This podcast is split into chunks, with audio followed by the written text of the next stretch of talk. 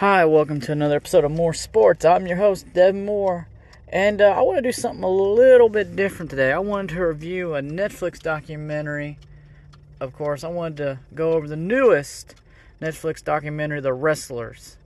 And uh, I got a little bit of notes for it. It's a good documentary overall, but I'm going to go ahead and give you guys uh, my notes on it. So, here we go in three, two, one. All right, wrestling notes. So, Netflix, The Wrestler uh, the show follows the promotion OVW, aka Ohio Ohio Valley Wrestling. And uh, if you don't know who Ohio Valley Wrestling is, it is the developmental the developmental stomping grounds between Brock Lesnar, John Cena, Dave Batista, The Miz, and Randy Orton, Benjamin Shelton, and even revived the career of the Big Show. In recent years, under new management of the WWE, oh, and also, the show did that for many number of years. And now, in OVW's uh, current state, it's under new management of WWE legend Al Snow. And the show starts off by showing OVW struggling to stay afloat, and one of the co owners, aka Matt, who I personally can't stand, but I'll get to more to that later, has an idea to run a big summer tour to hopefully bring the promotion back to its glory days. I did enjoy the show throughout, as I did one on one interviews with the fans, and we got to meet a special fan, Gracie, the seven year old with a big mouth, and she just had a blast. Uh, she just had a blast every time they showed her on screen. She was showing signs that says, like, uh, she's one of my favorite moments from her when she popped on screen was she'd always carrying a sign that says "You suck" on them, and I just, I just thought it was hilarious. And I actually did a synopsis of the main the people that the uh, documentary main focused on. So the first one I'm going to go over is my least favorite person in the documentary is Matt. And uh, overall, when the documentary started, I hated him as an owner. He had no idea how to run the business, and he had no intentions to build a relationship with the wrestlers at first. Okay, he was kind of coming in. He was like one of those managers that he was barking orders, bossing people around, and like uh, you could just when they cut to the other wrestlers, they're like, "Oh, we can't stand Matt. Matt's terrible. He's just terrible. You know, X, Y, Z. I can't stand Matt. He doesn't know how to run the business." Even Al Snow, the new manager, like I said, Al Snow's the manager. He's like, "Yeah, I just don't have a relationship with Matt." But halfway through the documentary, uh, he had a seizure on camera, and after the seizure, it seemed to have changed him a little bit, a little bit, and he actually tried to build relationship with many of the wrestlers on the roster throughout, which is pretty good. I kind of like the documentary kind of paint him as a, which everybody knows with documentaries, they try to sell you a narrative, and they kind of sold Matt as the bad guy, which, I mean, in my opinion, he wasn't really a bad guy. He was kind of a jerk. An example was, I thought he was kind of a jerk at times, but I also thought, you know, he kind of got worked up and he was anxious easily. There'd be times where they'd be out, they would have a show on the tour, and he's like, "Oh, I'm too nervous to watch this. I'm getting in my car and I'm leaving." So he'd get up and leave, which it is what it is. I don't blame him. So yeah, transition into the other character was the owner Al Snow. Al Snow, owner of the OVW, and we see, and the show does a great job of showing his background, his career. What really got him over the top was his gimmick with the head. He thinks he's alive. Uh, my personal favorite of him, you know, growing up, I remember seeing him. That's how old my age is here. I've seen him on WWE Raw um, fighting the match. Uh, the he used to walk around with a mannequin head, and he people in the fans would scream, "Head, head, head, head!" And you know, of course, it was the late '90s, and people were being radical and extreme. But hey, it is what it is. So they give you a little background story on that, showing him documentary footage of him on WWF, his tag team with Mick Foley, his idea where he got the idea with the with the head. I mean, all great things. And uh, Although Al is stuck in his ways where he doesn't even watch other promotions to get an idea or to see what other people are doing, he lives and dies by the way of TV. Because again, when he was in the wrestling business active wrestler during the 90s, 2000s, even late 80s, television was the way to go, and he's stuck in that way where he doesn't realize that social media is an even bigger, powerful thing. And then you had my least female character, which was Haley J. Haley J. I really didn't care for the character in the ring I really didn't care for the character. And the ring was pretty decent, but I wouldn't say she's the best like she says she is. However, I did have a pretty, although she did have a pretty rough, pretty rough life. Instead of playing the victim, she just kept moving forward. I was glad to see that she got an opportunity to perform for uh, Women of Wrestling (WOW), even though it was only for a short three weeks.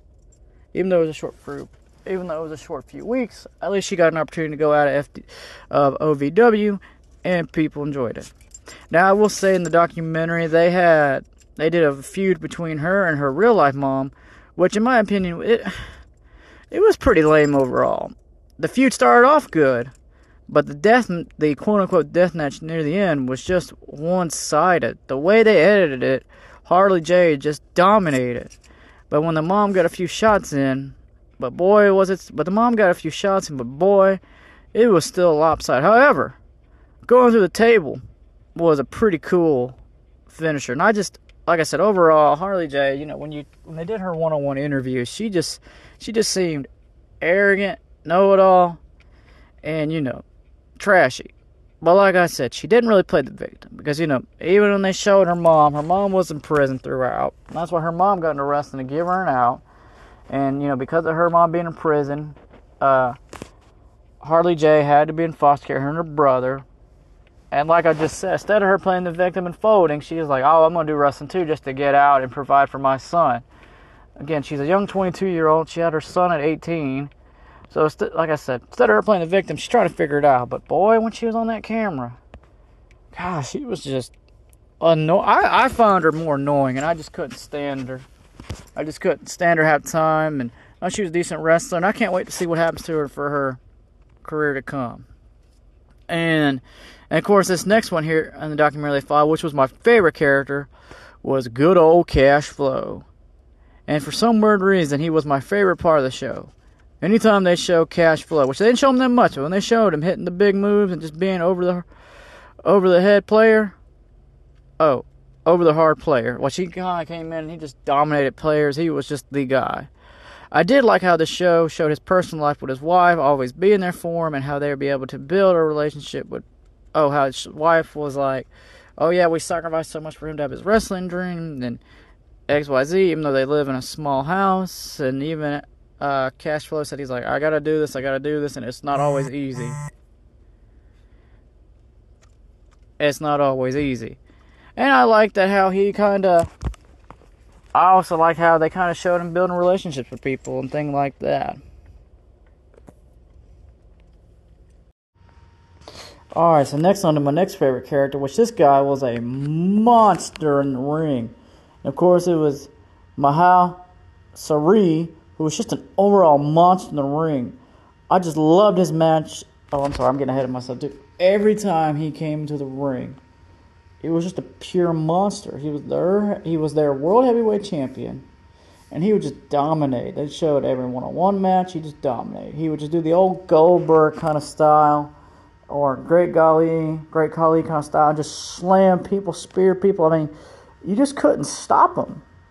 Of course, my favorite over part of him, I mean, I'm not fanboying over him, but I just loved his match against Cowboy J, um, which they brought him in from an outside source. But again, right, this is what was pretty cool about this documentary is they showed a bunch of behind the scenes stuff. And of course, Al had to tell him, like, hey, you're to have to lose this title you're to have to lose this title on purpose because if everything that goes to plan, you will get it back for the big summer tour. Which in reality, after that match, he actually tore his rotator cuff, bicep. He tore something. I couldn't remember exactly what he tore. But he was done, and like, you never saw Cowboy Cowboy J ever again in the documentary, by the way. So, as far as we know as a consumer, he still got the OVW uh, World Heavyweight Championship belt. Which I mean, I'm sure probably right now in real time he doesn't, but uh, as this documentary when it was getting filmed that summer, he still had that thing. So for all we know, Cowboy Jay's got it propped up on his fireplace mantle right next to his big buck he probably shot. And, uh, and this is another good thing about this uh, documentary that you know I liked, even though he was a champ. You know, even though Mahal was the, Mahal was still the champ he still needed a side job. And it just showed people that these indie wrestlers don't get paid much or at all even. And it even said even Matt the owner well, I say Matt's the owner. Matt was one of the co-owners, but he was the main one on camera. He said that how people can't be upset when before we took over, only like three or four people were getting paid, but now everybody's getting paid since we took over, and just things like that. And again, right, the show was on tour, and you know, they were doing a quote unquote summer tour, and throughout the venues, I found it funny that these were shows that put, took place throughout the venue. Uh, the first stop was a beer company, which I thought was funny because you know beer and wrestling is a good combination. All right, they were literally in a tiny beer factory.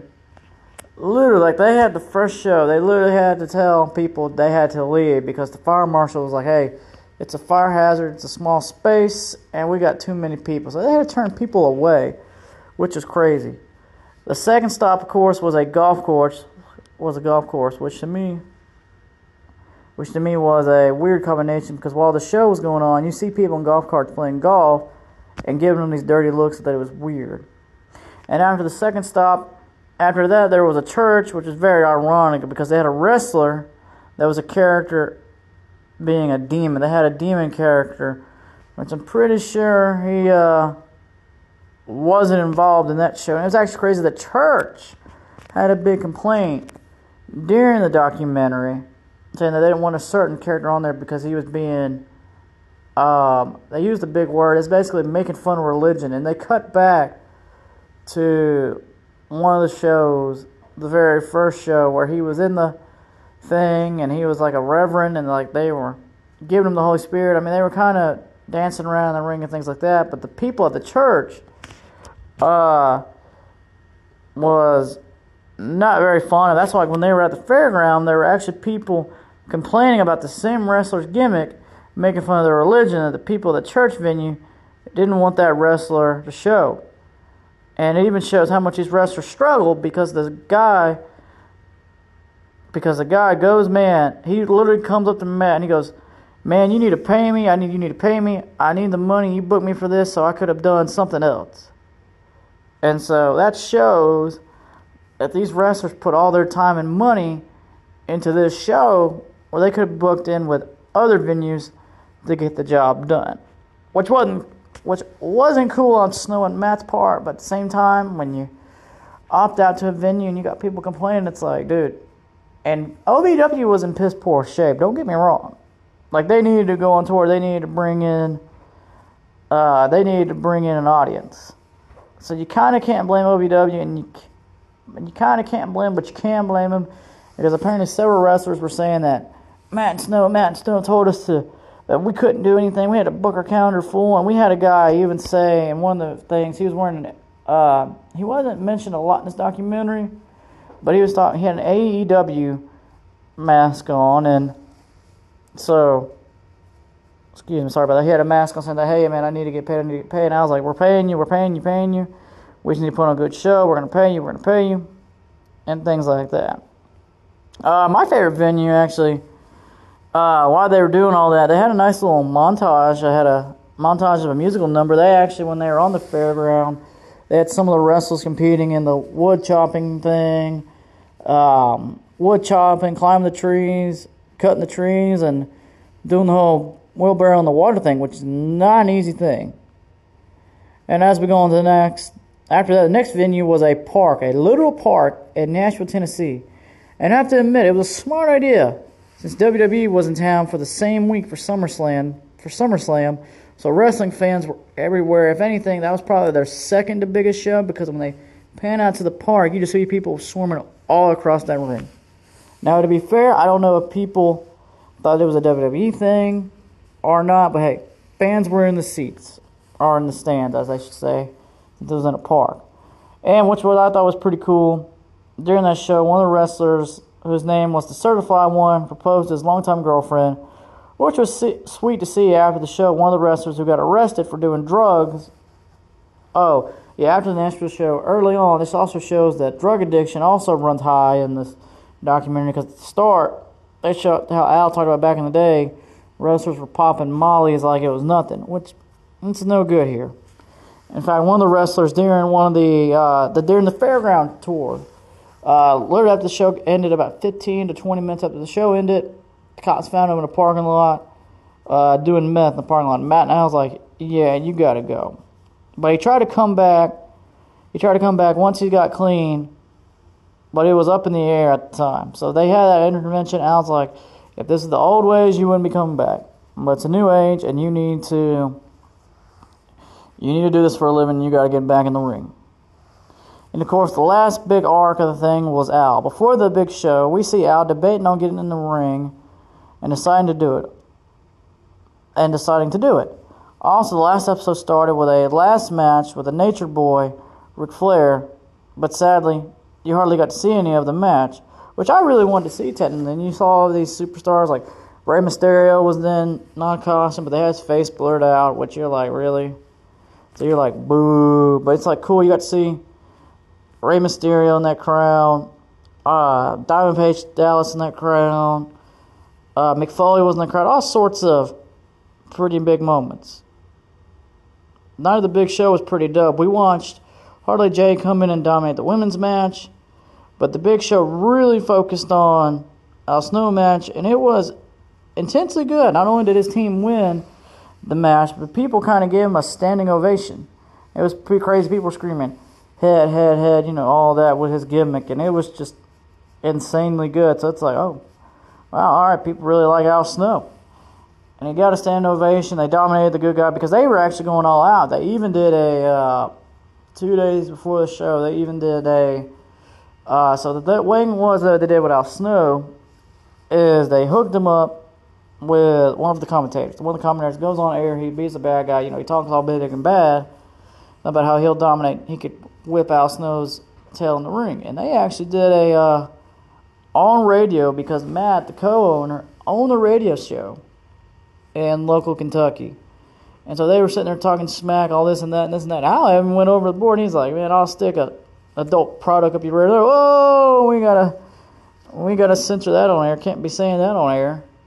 So we got pretty good. Of course, you know, they were doing a tag team match. If Al team's win, team wins, then he goes one on one with a commentator for about five minutes. If they lose, then it's whatever. But again, this documentary does a pretty good job showing behind the scenes stuff like pre production of a show. Like they showed how bullet points, how the writers going to write a show for the week, and they all broke down. So everybody saw that Al was going to win. But that's the magic of it. That's what people of non wrestling fans understand. Like, yeah, look, yes, these people are not really in feuds with each other not in love with each other. Not half sisters, X, Y, Z, or whatever. But part of the fun is when you go into that building, you don't know what you're going to get, and that's just part of the fun. Of course, that's me as a wrestling fan. I'm just like, I don't care.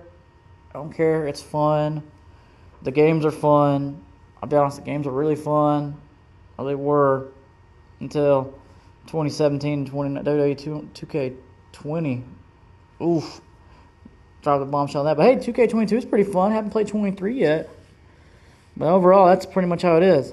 And then my last thoughts on this was I thought I did enjoy this documentary. My only complaint is I wish we had more time of watching the wrestling shows during the tour. Like I said, you don't get a lot of you don't get a lot of wrestling itself. You get a lot of behind the scenes stuff and a lot of just really nonsense drama. And there's just this is what enough wrestling itself, you know, again, if you're a wrestling fan and you want to see the behind the scenes stuff and you want to get to know the actual people, it's great. But if you're like, oh man, I'm gonna sit down and watch some wrestling, well, there just wasn't enough actual wrestling going on. It was just bits and pieces of the show. But if I had to give this documentary, I give it a solid seven out of ten. All right. Like I said, my only complaint was there's not enough actual wrestling. It was more behind the scenes stuff, which is good. It was great. You got to see these people outside of the ring, how they really were, and things like that. You got to see bits and pieces of how a show was done during the week leading up to a weekly televised show. So that was great. Just my only complaint was you didn't see the finished product of a match or a promo because like, they would show. Um, they did a scary Halloween promo bit and showed how they were filming it from like eight o'clock tonight to about two o'clock in the morning, and you really didn't see it all the way through. Like even they would cut to where they would be behind the quote unquote curtain laughing at it on the TV monitor. But it's like, dude, you couldn't watch it all the way through. You watch it got being made, which was cool, but you you know you saw it get filmed from one scene, and they're like two hours later, they come to, all right, scene three out of four. It's like, well, where's scene two? And you know, you're like, all right, scene seven out of seven. It's like, well, we were just on scene three. So it's like, you don't get to see the finished product. You can see how it's made, but you don't get to see the finished product. Well, that's fun too. But again, if you're a hardcore wrestling fan, it's a good behind the scenes, seeing how everything's done. So it's a great done on that. Again, the only complaints was there wasn't enough match time, in my opinion. But overall, if I had to rate again, a 7 out of 10. I enjoyed it. Go check it out on Netflix. It's called The Wrestlers. Go check it out. It's now available on Netflix. And that being said, guys, that wraps it up for this episode of More Sports. Hey, don't forget, you guys can, if you guys like what you heard today, you can go check out our other podcast, uh, The Random Hour, which is hosted with uh, Kyle, who's on here for me a good bit. The Random Hour by Kyle Crump. And that's more of our variety show. You never know what you're going to get. I will say this as this episode comes out, we did do. Uh, we kind of went on a long rant about the Dragon Ball franchise from Dragon Ball to Z, and we're gonna get to. We haven't done Super yet, and we haven't done GT yet. Kyle hasn't watched GT, and I, whew, I got a whole bunch of things to say about GT. And uh, and then hey, we got our movie podcast, Popcorn Buckets, where we check. You can check that out. We release one every. We review a movie every Sunday. And uh, that being said, hey, don't forget to check out our YouTube channel, Random Incorporated, where we'll put a, we put the podcast episodes on there on YouTube for you guys to enjoy.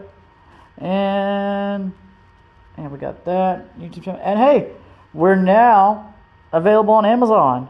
We're now available on Amazon Music. More sports is available on Amazon Music and iHeartRadio. All you have to do is type in more sports on Amazon Music, Amazon Podcast. Boom, we're right there. Hope to see you guys there. So hey more platforms to share with you guys. Until then, until then, guys, see you around.